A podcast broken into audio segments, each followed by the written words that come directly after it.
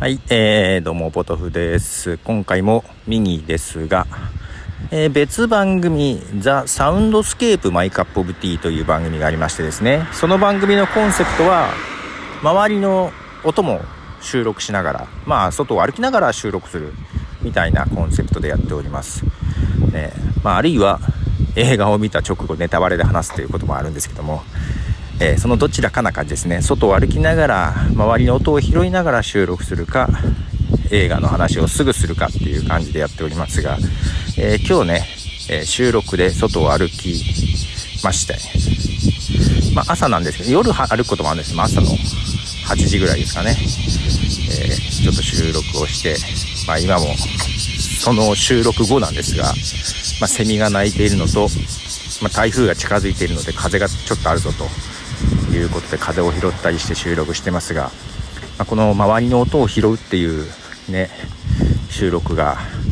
まあ、結構そのこのねマイクアップオブティーのシーズン1ではずっとそういう風にやっていて、うんまあ、今シーズン1ねちょっと別番組な形にしてますがマイクアップオブティーレガシーという形で Apple Podcast のチャンネルとかにもありますがねまあ、この外歩きが好きでやってるんですけども、まあ、今日さっき収録してた中で撮った音をねちょっと聞き直してたんですけどももうこの醍醐味というんですかね周りの音を拾う。じゃあその収録をし始めて喋り出して少し喋ったところでベコってすげえ音が聞こえて 今ねその収録から帰り戻ってきたけどこの今ねコインパーキング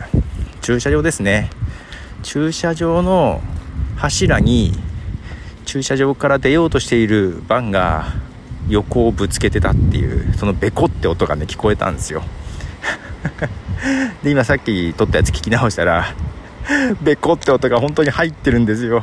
ちゃんと撮ってると撮れてると思って。いやー気の毒だわと思いながらね。